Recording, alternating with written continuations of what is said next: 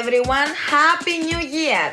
Άλλον αέρα το 2023 μετά την επιστροφή από τον νέο κόσμο.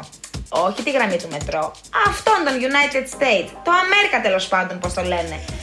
Αχ, καιρό έχουμε να τα πούμε και πραγματικά σκάω από περιέργεια να δω τα χαμπέρια σας όσο έλειπα.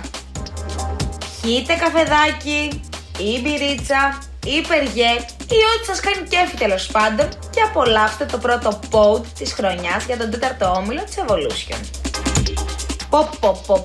Χαμός, αποχωρήσεις, εκθρονήσεις, ανακατατάξεις, απ' όλα έχει ο Μπαξές. Ας ξεκινήσουμε όμως με τα κουνέλια του ομίλου, τους Transporters, που τελικά δεν άντεξαν με το λιψό ρόστερ τους και την έκαναν δίνοντας μικρή ανάσα σε όσους παλεύουν για την παραμονή τους στην κατηγορία.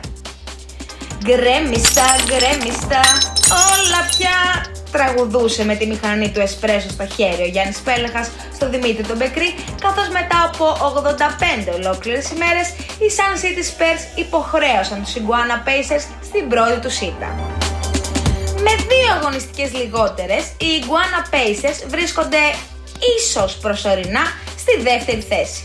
Οι ηλιοπουλιώτες χρειάστηκαν μόλις ένα μάτς μετά τη βαθμολογική σφαλιάρα και επέστρεψαν ξανά στα νικηφόρα αποτελέσματα, έχοντας ακόμα όμως γολγοθά για το υπόλοιπο του πρωταθλήματος, καθώς παραμένουν σε δυσμενή θέση.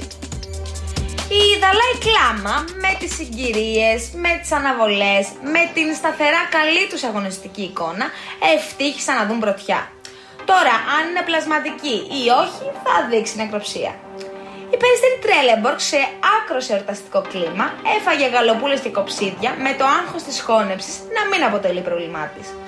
Μετά το 20-0 απέναντι στους Λύκους στις 13 του Δεκέμβρη, επέστρεψε στο παρκέ 4 Γενάρη αποκομίζοντας 2 νίκες, 1 ήττα και βρίσκεται και αυτή στο κλειστό κλαμπ των ομάδων που έχουν μια θέση στα play-off.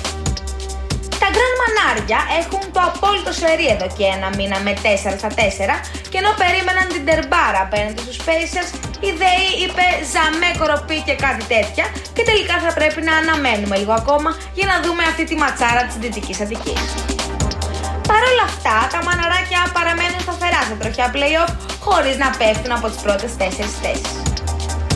Αυτούς τους New York Fix στη ζώνη υποβιβασμού τους άφησα να παλεύουν να μπουν play-off τους βρίσκω. Τι βουντού έχει κάνει αυτή η μάγισσα ο Καλπακίδης και πήραν 3 σερί ροζ φύλλα, αδυνατό να καταλάβω.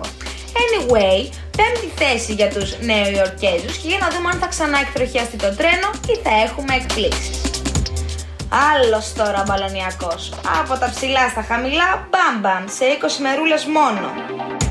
Λίγο που έπρεπε να τραβήξει για χείο και πήγε Μυτιλίνη. Λίγο που έχασε και τα 2 ντέρμπι του ομίλου. Λίγο η φορμαρισμένη φίξ, 3 ήττες και ένας μηδενισμός απολογισμός και 7η θέση. Βαλχάλα, Μίνος και Πρέσοφ θα πατήσουν επιπτωμάτων για να αποφύγουν τις θέσεις που οδηγούν στην Development League. Με 4-7 ρεκόρ και οι 3 έχουν να τρέξουν μαραθώνιο, ευελπιστώντας να τερματίσουν στην ίδια κατηγορία. Οι Wolves περιμένουν ίσως τους 4 καβαλάριδες της αποκάλυψης, λογικά αν διατηρούν ακόμα ελπίδες παραμονής, καθώς με τους 2 μηδενισμούς το έργο που τους παρουσιάζεται είναι σχεδόν ακατόρθωτο. Τέλος πάντων, μπάλαν αυτή η παιδιά μου, ποτέ δεν ξέρεις τι μας επιφυλάσσει, είδαμε. Και αφού ξεμπουκώσαμε λίγο μετά την διακοπή και είπαμε τα καθέκαστα, τσιλάρουμε περιμένοντας την ολοκλήρωση του πρώτου γύρου και τον πρωταθλητή χειμώνα φυσικά. Bye bye boys!